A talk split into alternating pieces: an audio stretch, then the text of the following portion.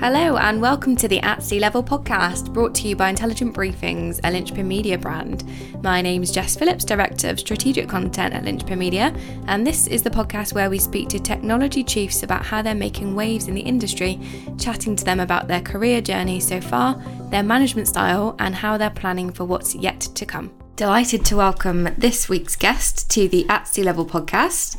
We have Carl D'Halluin, Chief Technology Officer at Datadobi. Carl has been building cloud and storage software for 20 years. He's made notable contributions on protecting and manipulating unstructured data, building highly scalable and secure storage systems, and enabling metadata driven insights and automation. Each is a cornerstone of the Datadobi business and technology, and Carl owns many patents in this domain. He was instrumental in the growth and acquisition of storage companies Amplidata and QLayer. He also worked at EMC Centera, where he architected the world's first commercial object storage system. Carl has a double master's degree in electrical engineering and in mathematics. It's an interesting discussion where we look at what the future of data storage holds and look at how Carl's passion for mathematics and engineering has really played a role in shaping his career. Thank you for joining us this morning, Carl. It's really great to have you with us. Thank you, Jess. The first section of the podcast is called Memory Lane. And this is where we take a trip down memory lane to find out a little bit about your career journey to date. And this first question does require a little bit of imagination. But let's just pretend we've somehow managed the impossible and created a time machine. You've used that time machine and you've come face to face with a 16 year old version of yourself, the year you might have finished school, made some big decisions about your future. How would present you describe your current job role to that person? That's an uh, excellent question. So I, I would say I'm a inventing things and solving problems. And, and and that's what always drove me. Even even back when i was 16 i was so thrilled by mathematics and and, and technology um, that i that i really wanted to do stuff with that but, but rather theoretical back then. And then i think at, at some point i was i guess i was 17 um, i wanted to start studying math but but my father told me, uh, why don't you do engineering? And then you can see math as a as a hobby. and I'm very glad he said that because the applied science and applied technology is really what drives me. I mean, I, I love these technical puzzles, but I definitely love them when they make sense for a customer and they solve a real world problem. So so that's um, that's the path I chose, and I would definitely recommend it again to my younger self back then. Would your younger self be impressed? Do you think? Probably not. I would think what uh, what is this old fart saying here? so tell us a little bit more then about your career journey to date. So it um, when I when I was studying, I uh, I did electrical engineering first, and then I got a scholarship for UC Berkeley. So that was fantastic for me. So I started in Belgium at university, but then at Berkeley, it's of course. Uh, a huge uh, audience, a high quality university, and then I that was back in 2000. So the just before the dot com boom. So there was like plenty of opportunity. Every student had a little business plan in his back pocket. So those were those were really uh, great days. And my my core interest back then was was cryptography and, and security. And that basically stayed all the way through through my career so my, my first job was in a in a crypto company where we did all kinds of uh, electronic security electronic payments were getting started back then. And and, and that was really funny. So i, I remember um, bang i mean the the secure protocol we use today on the internet didn't exist or wasn't fully shaped yet. Ssl you, you might have seen that uh, in your browser once in a while. And um, some banks are trying it themselves to, to, to build a secure protocol. And, and our job was to crack it or hack it. And, and that was really thrilling. I mean, I was 22 years old and you get these big name banks from London who were building a protocol. You sniffed some bytes, looked at the hex, and, and you basically find out like, okay, I can find the password. I really found the password, so it, it, it was fantastic. So I loved that. So that's that was the beginning of the career. But then I, I quickly moved into storage. And what, what's nice about storage is that also very algorithmically. So you have to find smart ways to apply um, math and, and algorithms to, to build something scalable, to build something fast, to build something secure. So I used to work at, at EMC back then, and, and some of the people back then are actually the founders of the current company Datadobi I'm, I'm working in. And we built we built big scalable object storage systems that, that was really cool. So after that uh, was in an I started joining startups, so that was really fun. So we, we a little startup that got acquired by uh, Sun Microsystems right before Sun itself got acquired by Oracle. Then did another startup in mobile communication, and then the third startup was in um, again object storage system, Amplidata. And that was a very good one because the team grew very quickly. We got VC, so we really did the perfect path there, and we got acquired ultimately by, by Western Digital. So that was that was really awesome to to land in a big company. But of course, once you're in a big company, the the rules tend to change. I mean, it's not about um, like working long nights and, and, and getting puzzles solved and, and, and doing the extreme. It, it, it might become more like uh, business and, and politics and, and more structured. So, so that's, yeah, I, I, I like more the smaller companies where everybody does everything and there's a lot of uh, activity than, than politicized uh, large companies and after, yeah, I think the company got got uh, Western Digital divested in that group, and now I joined Datadobi about a year ago. And it's it's a small group again, but with with people with lots of experience uh, from um, EMC and other companies. And where I've always been building storage systems, now I'm actually at the client side. I'm I'm moving data between storage systems, and it's a whole different way to look at things but it's it's interesting because as, as you know people are like continuously evaluating should i move to cloud? Should i uh, stay on prem should i have my second data center or not? Uh, what should i do with with, with backups? Um, is it secure? I mean ransomware became a very big thing. So again the the scalable distributed systems and the security world tends to come together again and that's always where i want to work and where there's plenty of uh, challenges I was going to ask what it was about storage that has kept your interest, but it sounds like it really closely aligns with your own passion for um, mathematics and, and engineering. Exactly. So it's it's indeed in in storage. You always want to be more scalable and faster, and more secure. And I mean, there's all these things like how do you delete data? How do you do garbage collection? And these these problems are are trivial if you build a small thing, but once you build large systems, they are really really great problems. And and there's nothing that i love more than sitting together with a bunch of great engineers and uh, drawing on the blackboard together and, and and solving puzzles and and making like like very quick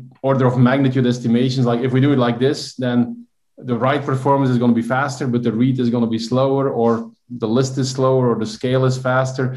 And and this is what we're continuously doing. You want to make these these trade-offs between uh, what does the customer need and what can we offer? And and it's it's, it's always closing the loop with the customers is really the, the the best thing. Like you you you find options you show them back to that customer and then you see which ones matter most and that drives the architecture. And that's that's that's really fun to work with great engineering teams. Absolutely. And looking back then over the last 12 months what would you say has been a uh, the most memorable moment, both personally and professionally, for you? Well, as as I've always seen in companies, especially if you join as a new guy, um, you, you don't want to be you cannot be a leader without getting the respect and to to get the respect of engineers you need to speak their language and you need i mean you don't need to know all the details but you need to appreciate the complexity of certain things and so getting to work with this new engineering team and, and getting that that cooperation together that's that's really that's really fantastic where you bo- both parties bring stuff to the table. Because um, I, think there's there's like two two types of people. There's there's i-shaped profiles as we call them who can engineers who can go very deep and they, they choose in their career to keep going deep and they know all the details and they can be very fast to build something if it's exactly in in, in that area you have more T-shaped profiles who, who have expertise in one or two domains, but try to get broad and and see the full picture. And and that's basically where i chose to uh, to land. And then and security and and and storage and distributed systems is really what i what i went deep in but i, I try to keep uh, the overview. And so so this cooperation is is, is really um, like getting together on a blackboard and solving a problem um, that that really gives so much energy and happiness um, and then of course building it is a lot of work and that's that's that happens after it, but really solving a problem and on, on, on paper and seeing it will help and possibly filing a, a patent. That's that's really um, yeah what I love the most. That's um, a real driving force for you. Absolutely. what about um, personally then? Were there any um, any highlights for you over the last year? I have three kids, so they are uh, also one of them is starting to program a little. so um, I, I, I, like um, if I see their happiness on, on solving problems, that's uh, that's what I like. But again, I don't know yet what they are uh, exactly going to become. I mean, they are 10, 12, and 14, but uh, we'll we'll see. yeah, early interest there. That's good. Yeah, yeah. But they they have their own life. They have to be. of course, absolutely. So that brings us to the second section of the podcast, which is called the Chief. And this is where we find out a little bit more about your management and training style. I think working for the company that you work for, innovation's probably top of mind most of the time. But what would be your advice to others in, in your position when it comes to the best approach for communicating your area of expertise to the wider C suite? In, in my role, if you want to drive technology, you have to embrace the fact that you prototype very often and that you can fail fast. So you need to try out things, but you, you cannot make it too big or, or too expensive. So so trying things, giving demos and failing fast. So like you say, with failing, I mean like abort a certain path or a certain visualization or a certain approach. So closing the loop with customers giving demos trying out things. That's that's what we're continuously doing. And and that's that's important. I mean there's there's big theories on on, on agile companies and agile processes but but the reality is just like you need to i mean there's there's also theories on mvp products but it's really you need to get together with with the users of your products and get very quickly give them something tangible. Don't talk about it. Be very visual um, preferably show a live demo of something that that's i mean it can be fake. It can just be a ui or something but but show them what the the flow and the thought processes would be. And that's the fastest way to to get things done. And also what's what's very important then then more internally towards um, teams is to explain things simple. So i've seen that all over my career explaining difficult things, difficult technical things, in a simple way is is the best you can do to to get like sponsorship from from non-technical VPs like like in the companies I've been acquired in the past. It's always about how can you make them feel comfortable so you speak their language always address to your audience in the language they understand because it, it's not about about showing how know how much you know about a topic or how many difficult words you know about a topic. It's really getting the audience to understand and hear what you're saying. And and, and that's really you need to know your topic so well before you can really tune in to exactly what your audience wants to hear or, or, or at least understands uh, and, and can um, report to.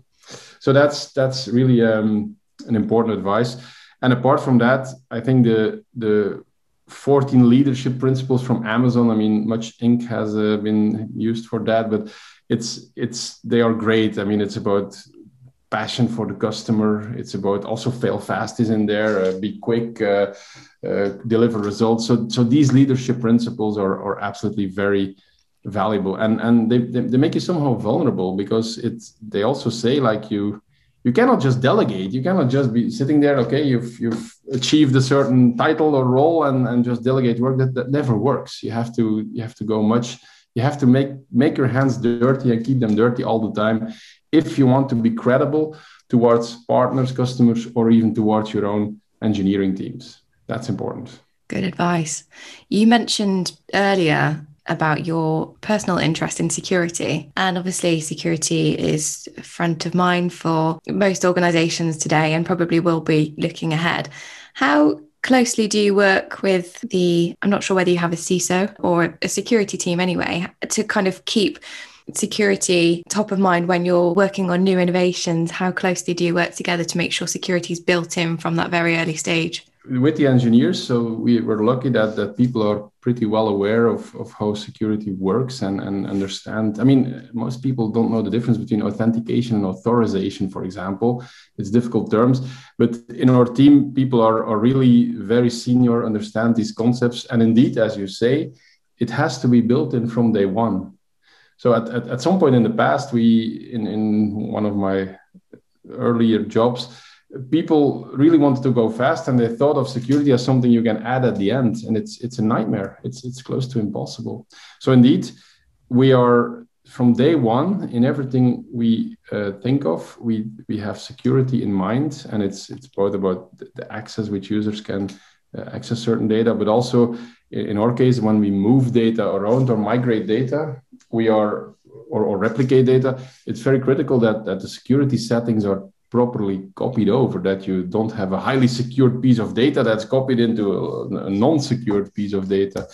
And what's interesting is that customers, um, especially during a M&A activity, you, you have like a huge data lake from the acquiring company and then another maybe smaller data lake from the acquired company and the IT folks need to bring that together into typically one domain of users and one storage system and and that causes all kinds of headaches so we have plenty of security features that again based on customer asks to remap users to clear um, users that no longer exist in the system. So all these things are, are, are happening pretty often uh, in the activities we do nowadays. So looking back then, what is the best advice you've ever been given by a manager and how has that shaped your own management strategy? What I heard at some point is, is whatever you're doing, think as if it's with your own money.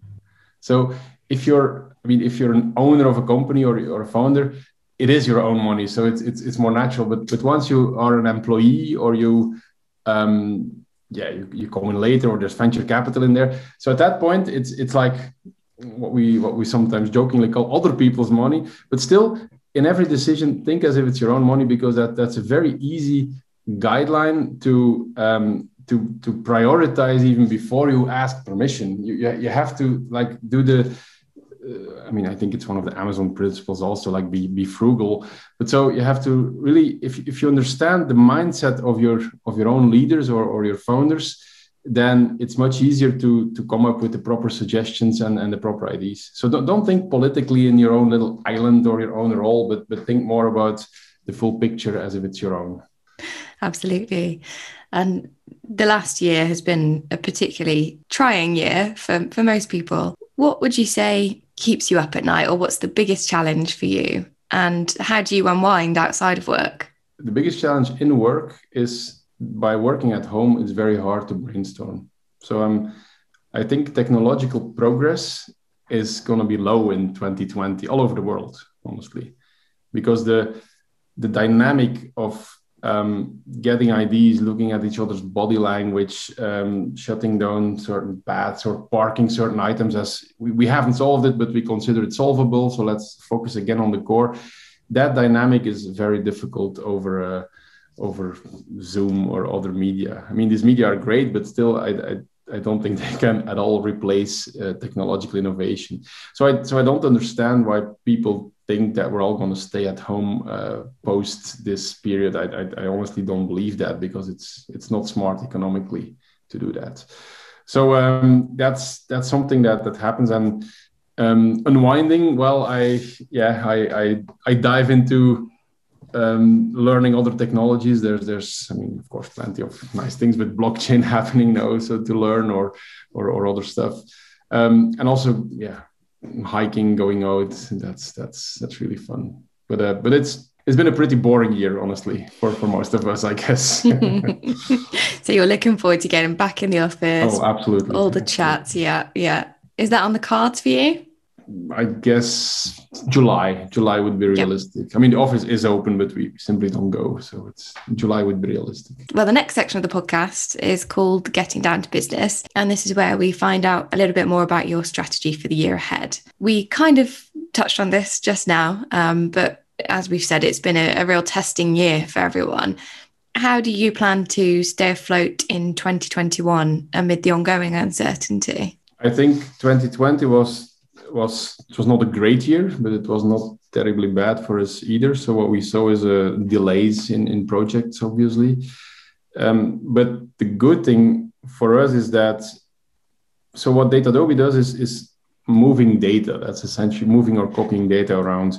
And with the pandemic, so many people worked from home that customers are re investigating like how, how should they do their their IT architecture. So I mean, some customers were like uh, not doing cloud or waiting with cloud, and suddenly you have like um, countries where let's say all all doctors, all practitioners are at home, and if they need to retrieve an X-ray image, in, in the old days they were they were in their um, in the hospital for example and they got very fast access to the database.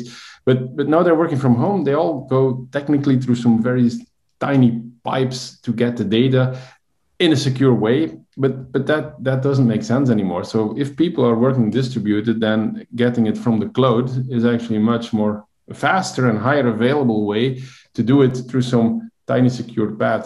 So people start to accelerate their thinking like how can we use cloud even in regulated industries like like like finance or healthcare or governments and still get the, the proper security uh, in there. And so what we did see, the second half of last year it started is more and more projects to to move data into cloud rather than move it from one system to another. So the traditional Datadobi um, customers were, were doing a tech refresh every four years or every five years when their hardware was like uh, out. And um, they were moving it again on prem to another on prem system. But nowadays, we see them more look at can I move it to the cloud? Or should I even keep my second data center? So they always have two data centers for high availability. And one of the questions is if they do a tech refresh in the second data center, it's like, is, it, is that the proper way to, to, to go forward? Or should we move instead that second data center completely in the cloud? And this way, we not only have um, like a hedge technology wise, so that we have different attack surfaces for, for malware and ransomware and so on, but we also get into a cloud strategy, we get different. Um, capex versus opex payments and so on. And that's that's what what people are evaluating. So they're no longer simply replacing like a one petabyte system with a new one petabyte system. They're they're more evaluating it. So that's good for us because um, as I think one of our founders always says, um, we don't care if you move to the cloud or from the cloud or from one vendor to another. We are Switzerland, he says. I mean, we, we want to move data, and, and the more new um, technologies appear, the, the better. But so what we at Datadobi do is make sure that that we are extremely compatible with all these platforms and clouds, and that we can that customers can safely and securely move that data and never have any data corruption or data loss during that movement when they when they replatform. So Amazon and Microsoft are pretty big in that whole industry, and what's really weird is where is Google? It's like Google is like definitely capable of doing all those things as well. I mean, they were leaders uh, 10 years ago technologically, and probably today they still are, but but they don't seem to be very interested in in, in capturing all that that enterprise data in their cloud. So they are, of course, very strong in like genomics and of research oriented data loads, but but the enterprise is like being divided between Amazon and, and, and Microsoft at, at this very moment interesting, isn't it? Seeing yeah, what's happening in the in the market. You just mentioned that it wasn't a terrible year for the company, probably driven by this push to the cloud, as you say. How would you compare the last 12 months for your organization compared to the previous? Well, I only joined 12 months ago, but what we saw is in the in the previous years there was like um, a more obvious way to to to migrate data with with with the same amount and do it on premises. People kept it on premises. So it was it was an an yeah and there, there's more choice now i would say. And and choice of course doesn't always speed up the decision making. So that's mm. that's something we saw. Um, and also we saw delays like especially in healthcare people were um, they had so many short-term requirements now like like covid researchers that that the, the systems were just kept up even beyond their their their service lifetime and and people are just extending the lifetime until it breaks i think. But so what we what we know we'll see this year is many of these um, postponed projects will will get back and and we get some accelerated uh, movement of data one one company was also um, in in the finance sector was uh, around the elections in the United States. There was there's plenty of um, data that had to be moved, and, and, that was amazing how how quick we we had to do it. So we had like three weeks to move petabytes of data because we had to finish it before the elections because people expected a ton of load in in in transactions on on, on the stock market to happen, and and it, it worked. So we were very happy there. That's good. I bet that's quite exciting to be part of a project that's got that real intensity around it. Absolutely. If, if it has to be urgent, like everybody is in there together and, and we're doing one or two fixes in the, in the software to make it even faster, specifically for that workload. Um, high bandwidth communication with the customer to, to uh, communicate about the status of things. So that's, that's really energizing. Absolutely. Brilliant. And looking ahead then, are there any trends that you think that CTOs or C level executives should be considering as part of their innovation strategy in the coming year or two? We are seeing that silos of storage, so individual systems that are all over the place, are getting more and more considered in one big i mean the, the marketing term is lake but i'm not a marketeer but, but the data lake so the the all these systems together are like what a C level or, or what a what a what a company owns in terms of data. And what we see is that you, you, don't want to look at individual systems anymore. You want to look at the full picture. Like you have uh, 70% of your data is on prem in these three or four data centers, 30% is in cloud. And you want to know what all that stuff is. You want to know your risks with respect to vendors with respect to outages or, or certain regions. Um, with respect to regulation, which data is, is should be um, kept, which data should actually be removed, what are the laws, the local laws to do with like employees who who leave a company, what should I do with their data? So there's there's like a need for a more holistic view on all the data that you have rather than considering it in individual silos and, and and that's definitely what we're what we're working at so that that customers get an easier way to find out which data should be deleted should be owned by somebody else should be archived should be moved should be kept in place. So there's there's a number of options there. And so the strength of datadobi is to have all these um, these relations with all the vendors. So all the storage vendors talk to us. We get early builds and we can um, make our software compatible or even sometimes we have bugs or, or we find bugs in their software. And since we can connect with all these vendors all these systems that makes it much easier to have this holistic view on, on, on all the data and to do discovery and find out which data needs to go where or what what actions need to be taken. And, and how is there cost savings possible? Is there security that's not good enough? Is there data that that should move for regulatory reasons? Plenty of options and data volume is just going to keep growing, right? So this is going to be really important. Unfortunately, yes. So um, deleting data is expensive, not so much technically, but from a human perspective, from a process perspective. Like an IT guy cannot decide to delete data. He can at most ask very kindly to his department heads or, or maybe IT departments can you look at the data you you to charge back you can report how, ma- how, ma- how much data each department uses.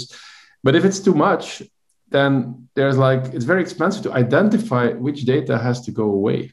So that's where i think machine learning and artificial intelligence will help to identify data that shouldn't be there. A typical example is that you might accidentally have a copy of all your personal videos or personal photos on a company share because it's on your laptop and it happens to be picked up by some synchronization process that you might not even know of. I mean, yes, you could do it deliberately, but much more it's it's it's just happened by accident.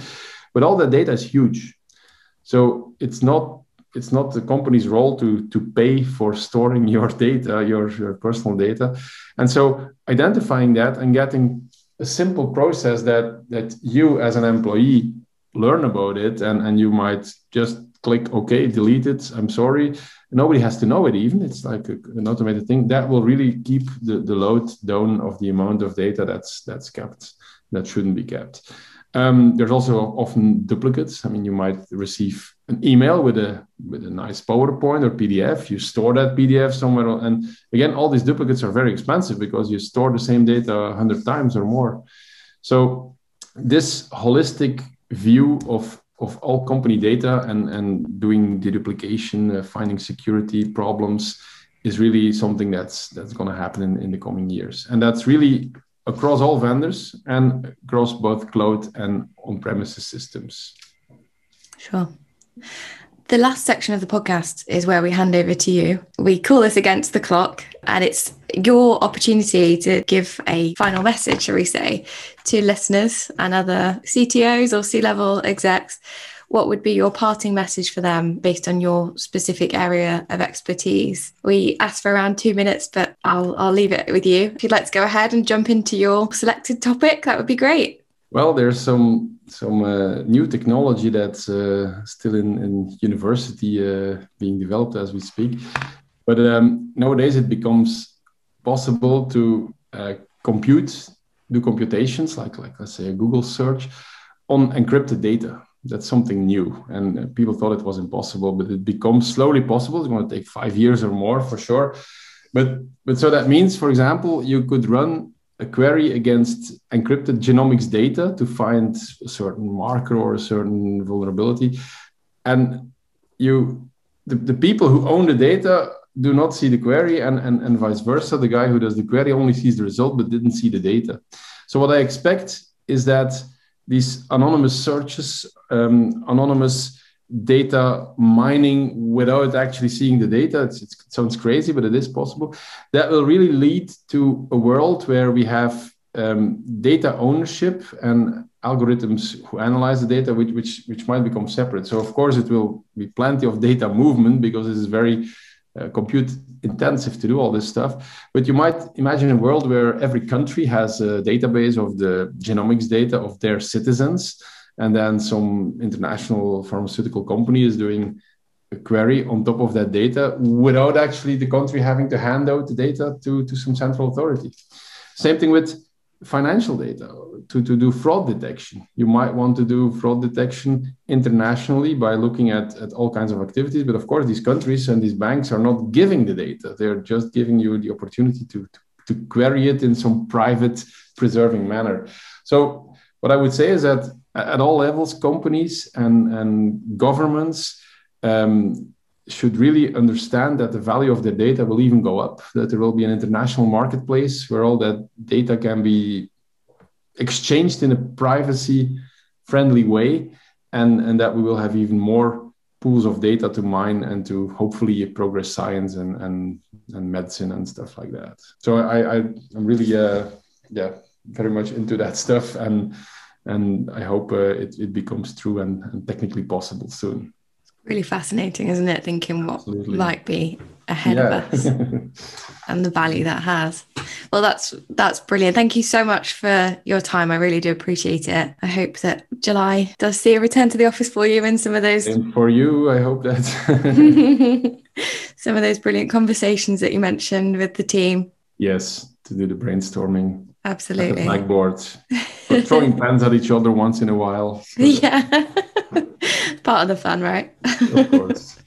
well, thank you so much. And I hope you have a lovely weekend. Thank you, Jess. Have a nice day. And you. Bye. Bye bye. That sadly brings us to the end of today's At Sea Level podcast. To our guest, Carl D'Halluin, Chief Technology Officer at Datadobi, thank you so much for joining us. It's been a really insightful discussion today. Thank you to our listeners for tuning in. Really hope you enjoyed it, and we'll be back very soon with the next instalment of At Sea Level.